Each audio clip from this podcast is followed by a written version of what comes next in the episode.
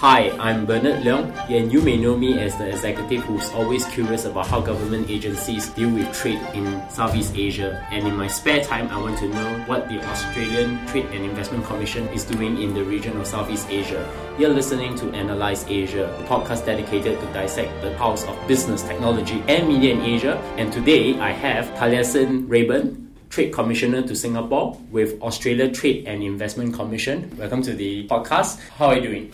Hi, Bernard. Great to be here today, and thank you very much for taking the time to do this interview. Thank you for also hosting me in the Australia High Commission in Singapore today. I think we're going to have a pretty interesting conversation about the Landing Pad initiative and how Australia has been helping Australia companies coming into Southeast Asia. But before that, I would like my audience to get to know you better. How did you start your career? Hello to everyone today. I guess really my career started when I finished high school. I went straight into employment and started working in the insurance sector. This is going back a little way before email, before the internet, for those of you out there who can remember that.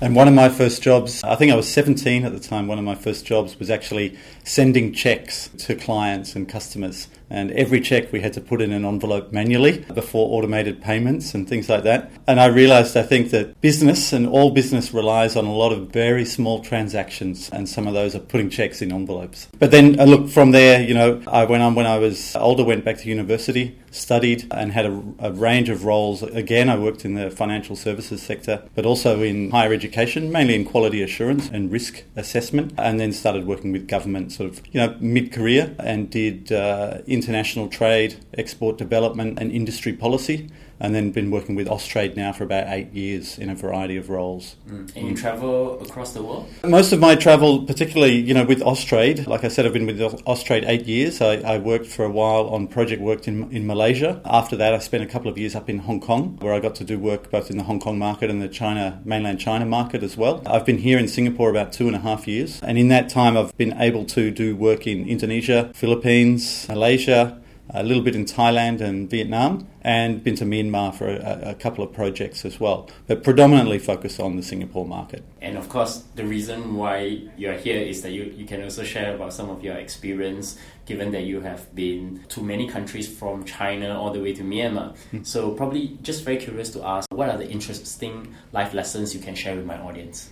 Wow. I mean, life lessons, and uh, from a professional point of view, I mean, the life lessons are that, that business happens everywhere. Networks are really important, but often you don't know who are the most important part of those networks. You know, you always have your key clients, but you should never neglect those clients that you don't yet know where the element of success will be. So keep be open to meeting as many people as possible and make sure those networks are, are healthy and broad because you don't know how you'll be able to connect people into the future. On a personal level, I mean, you know, resilience, you have a lot of challenges. Never give up. Keep pushing ahead for whatever it is you're trying to achieve. Particularly in business, you need a lot of resilience. And there's always someone out there who will be able to connect you to the next person and the next right person for you. So so just keep pushing on whenever you have those challenges. And we come to the main subject of the day. We want to talk about what is Austrade doing with the landing pad and its entrance into Southeast Asia. This is the first time I actually have a trade commissioner on my show, so it's actually very interesting to know where how different countries can come into Asia together, particularly for small and medium businesses. As a start, maybe I would like to understand Austrade better. Can you describe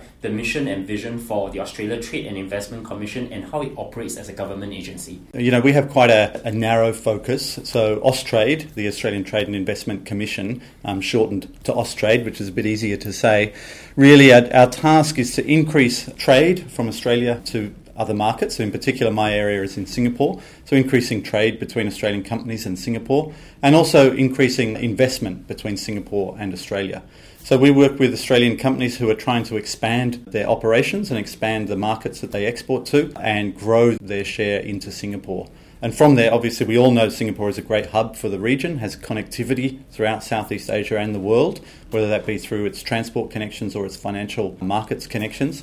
So we also use that as a Singapore as a bit of a, a jump off point into other parts of the region and other markets.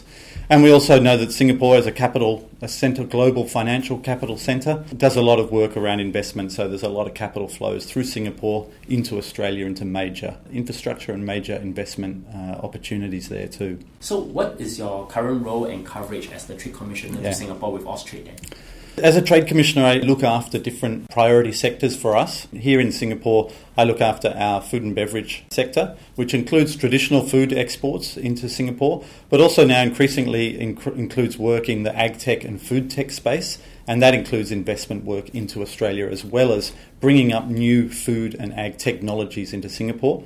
I look after our health and medtech space, and again, medtech is a growing area of export. We've got quite a deep capability in Australia, and we're bringing up more companies. Last year, we brought up a, a medtech delegation to Singapore, and we've just taken a couple of Singapore companies down to Australia for a large event in Melbourne. I also look after our construction and smart cities space. Again, we've got a lot of Australian companies uh, working here in Singapore and the region via Singapore in the sort of built environment space and a lot of work going on there. Also, I look after education and we have Singapore is Australia's number one partner for delivery of higher education courses. So we have about 20 Australian universities delivering programs in Singapore and we have a lot of partnerships both in education but also in R&D through our universities and work doing a lot of work around that space. And then I also look after our landing pad program, which is a, a, relatively new program. It's been going for about two years up here in Singapore and globally.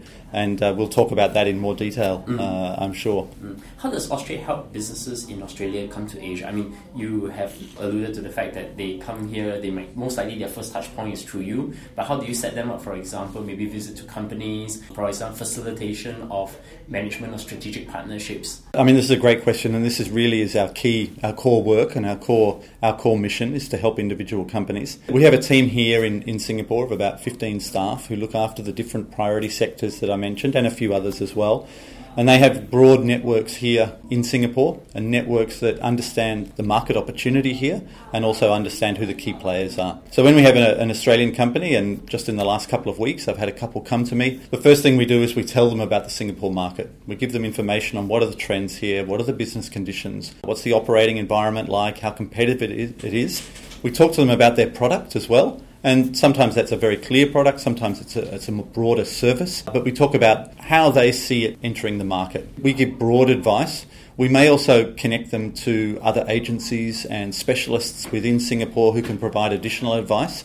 Sometimes that may, might, may be around regulatory conditions or special licenses that they may need to operate. A good example is in the financial services space. Obviously, we do a lot of work with, with MAS, and we may do connect them into those into that type of agency to get sort of regulatory advice. When they actually want to come into the market, we connect them to individuals and individual organisations who may be able to give them an opportunity, as in an actual commercial outcome for them. Sometimes, and, and Singapore's a highly competitive market, it's globally exposed, so you've got to be top of your game when you're in Singapore. So we try to make sure that when Australian companies come up here, their selling messages are you know, very precise, their points of differentiation are clear, and that they come in with a clear strategy to engage with Singaporean organisations to get that first win under their belt. Just to help my audience, MAS uh, means the Monetary Authority of Singapore, and it's part of uh, doing the regulation. Then, if you are very interested in things like blockchain, tech, this time they are probably the people that you definitely interface with. I understand that Austrade now have a program called the Landing Pad, which is how this conversation came about. Mm.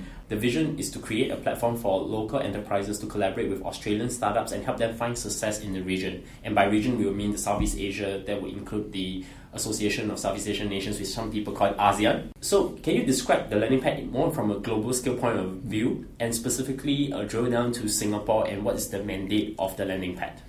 Yeah, thanks, Bernard. I think if we go back a little bit, and I, I, think all your listeners would agree that you know business is changing. These startups that are now a really important part of the sort of broader economy and how they innovate and how they accelerate innovation, particularly related to technology, you know, new sort of technological advances and how companies can take that up. This is happening everywhere and it's happening in Australia and it's happening to a lot of our businesses. So we, Austrade, you know, we've seen around the world that we're getting new types of businesses wanting our services. And so we, we wanted to help design a program that's going to be able to specifically help these types of business accelerate their growth internationally. And traditionally, our services are mainly for well established businesses who have an export strategy, who are very clear on their products, what we're finding in the tech space and the innovation space is that you know these companies are much more agile. They pivot rapidly. They can move into a market and out of a market and make decisions in a matter of months. They have different funding models and different, I guess, revenue revenue models as well. So we needed to up, upskill ourselves, I guess, and design a program that actually can increase the success of these businesses. So back in Australia, we, we had a, a national, I guess, agenda around our national innovation and science agenda, of which this landing pads program is part. And this is a this is a national strategy for all of Australia, but it includes an international component. And so, in recognition of these changing businesses and the opportunity around innovation and technology, the landing pads program was established in five places around the world: uh, Shanghai, San Francisco, Berlin, Tel Aviv, and Singapore. I'm a little bit biased, but I think the Singapore one has been the most successful. We love seeing uh, more innovative companies come up here. But it's been established for, I think, in total, the program started about two and a half years ago. We established here in Singapore just over two years ago. We've had eight cohorts of companies come through. And uh, just talking about the Singapore program in a little bit more detail, it is a, a, landing pad, it's like an incubator program, although more for sort of scale ups rather than early stage startups. So, what we do is we take Australian companies that are innovating and that have a strategy to go global and they have a product which you know is assessed as being ready to go global. We bring them up to Singapore for a 90-day program. So we actually have a physical location for our landing pad, and that's in the city at Justco at the moment. They're provided with uh, a physical location, a desk, so they can come in. They have a place where they can uh, sit down and continue to work. We give them access to a landing pad manager, which is a dedicated resource to help them over those 90 days craft their business strategy and, and enter the market. And over 90 days, we try to accelerate their growth, you know, to make them successful.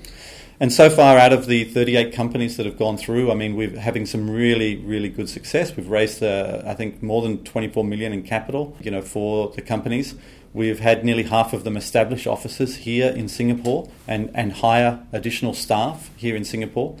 We've had many companies go out into the region Vietnam, Malaysia, Indonesia, Philippines, I think one has already gone up to India as well. And we've probably signed, I think the number we use is about 50 agreements, you know, so a lot of enterprise partners, a couple of Singaporean government agencies as well that we're doing uh, either pilots or partnerships with through our companies. And we're also connecting them into the Australian traditional business sector as well and into the Singaporean ecosystem. So mm-hmm. we're seeing momentum building and other wins coming through the landing pad program as well. Interesting because I think when it comes to Australia, the most prominent tech companies I would think of would be Atlassian and 99 Designs.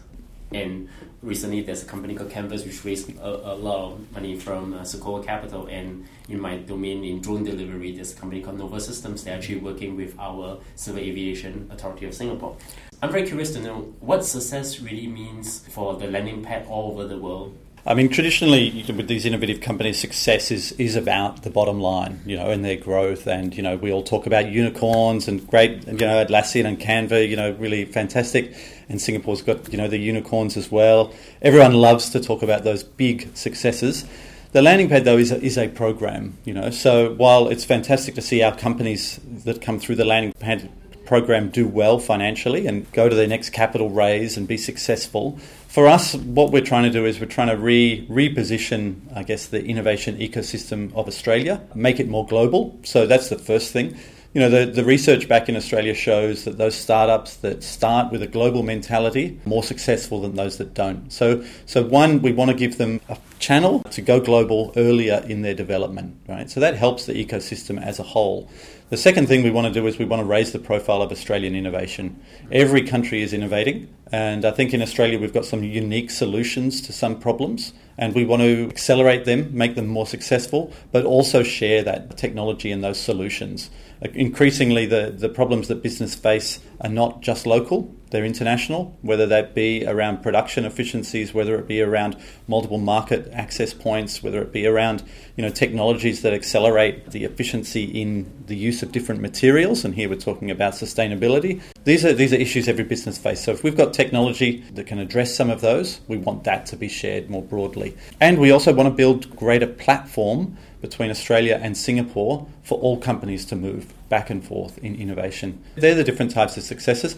But in saying that, we also love to see our individual companies do well, and that's always, you know, makes you very satisfied. Since the launch of the landing pad in Singapore, I think at least two years, what are the number of startups that come here and what industry verticals are they typically in? Can you share about two or three startups that can within landing pad in Singapore? Yeah.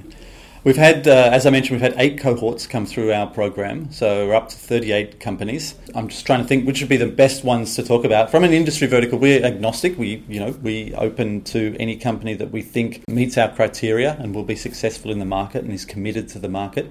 However, we've probably seen two, two or three areas that we get a consistent high percentage of, of companies come through.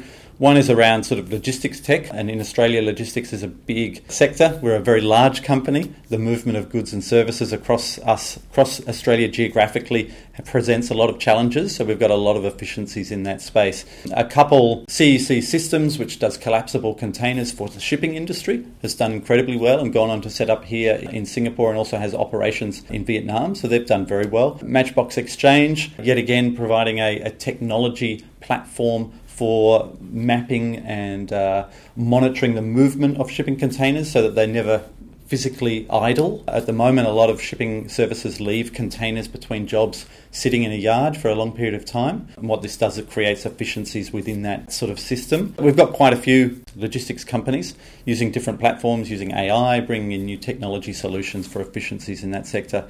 The other one I think uh, we get quite a few companies is in the in the medical space. So, medtech and health tech, cloud based systems for diagnostics and imagery. Z Technologies, they're one of our early cohorts. They've done well and established up here, branching out into the rest of the region, doing incredibly well. Anatomics, which does 3D printing, uh, sort of for medical purposes, of, of bones, of parts of the body. And they've been highly successful globally in a very niche area, so very specialised, and have been involved in a couple of very high profile medical cases where they've actually been involved in saving lives that might not have been able to be saved without that technology. And they've established here in Singapore as well and, and gone on to great success. So there are a couple of couple of areas that we do that we have uh, concentrations of companies coming through. I also understand the Landing Pad program has also aligned with Singapore's push in cybersecurity as part of Singapore's uh, Smart Nation program. Can you talk about how the, how did that work? We've got a concentration of cyber companies on our current cohort, with uh, I think 50% of the companies in the cyber space, and we all know globally, cybersecurity is, is really important. Every company, it, it impacts across every vertical, every part of industry. Data is now key in the success of businesses, and which means cyber is very close behind that. So, this group have come up with support from AusCyber, which back in Australia is cyber sector industry industry group, which is supported by the government, and they've put a priority on engaging into this part of the region. Last year, we worked with AusCyber to bring up a delegation of companies, and that was highly successful. And so we talked with them, and they said, let's see if we can get a concentration of cyber companies onto the landing pad cohort, and we have that now. We're already doing quite a bit of work with them with organisations here in Singapore. Obviously, CSA is the big uh, cybersecurity associator authority here in, in Singapore. Also, ICE 71, which is Singapore's cyber incubator program. So, we're doing some work with them as well. And uh, we think this is an area clearly where the problems, the, you know, the global issues, and if we can work together to solve some of them, or at least uh, create better outcomes for companies, then it's a win-win for, for everyone involved. I want to change the conversation a lot more on looking at the region as a whole. The Southeast Asia, or some of us call ASEAN as a whole, has is a very different set of nations together. There are developed markets like Singapore. There have emerging markets like Indonesia, Thailand, and then there are frontier markets like Myanmar. From your perspective, how do you look at these markets and how do you help companies to think about expanding into these countries when it comes to Southeast Asia? Yeah, that's I mean it's a great question. I think when you're looking at innovation and the program through the landing pad, you know, sometimes those terms around developed and frontier and established sort of don't really make sense because we're getting, you know, cohorts and concentrations uh, of capability in different markets around the world. But if we talk about Southeast Asia, where you know companies are being incredibly successful, when traditionally you might have described you know parts of their business economy is still developing or frontier.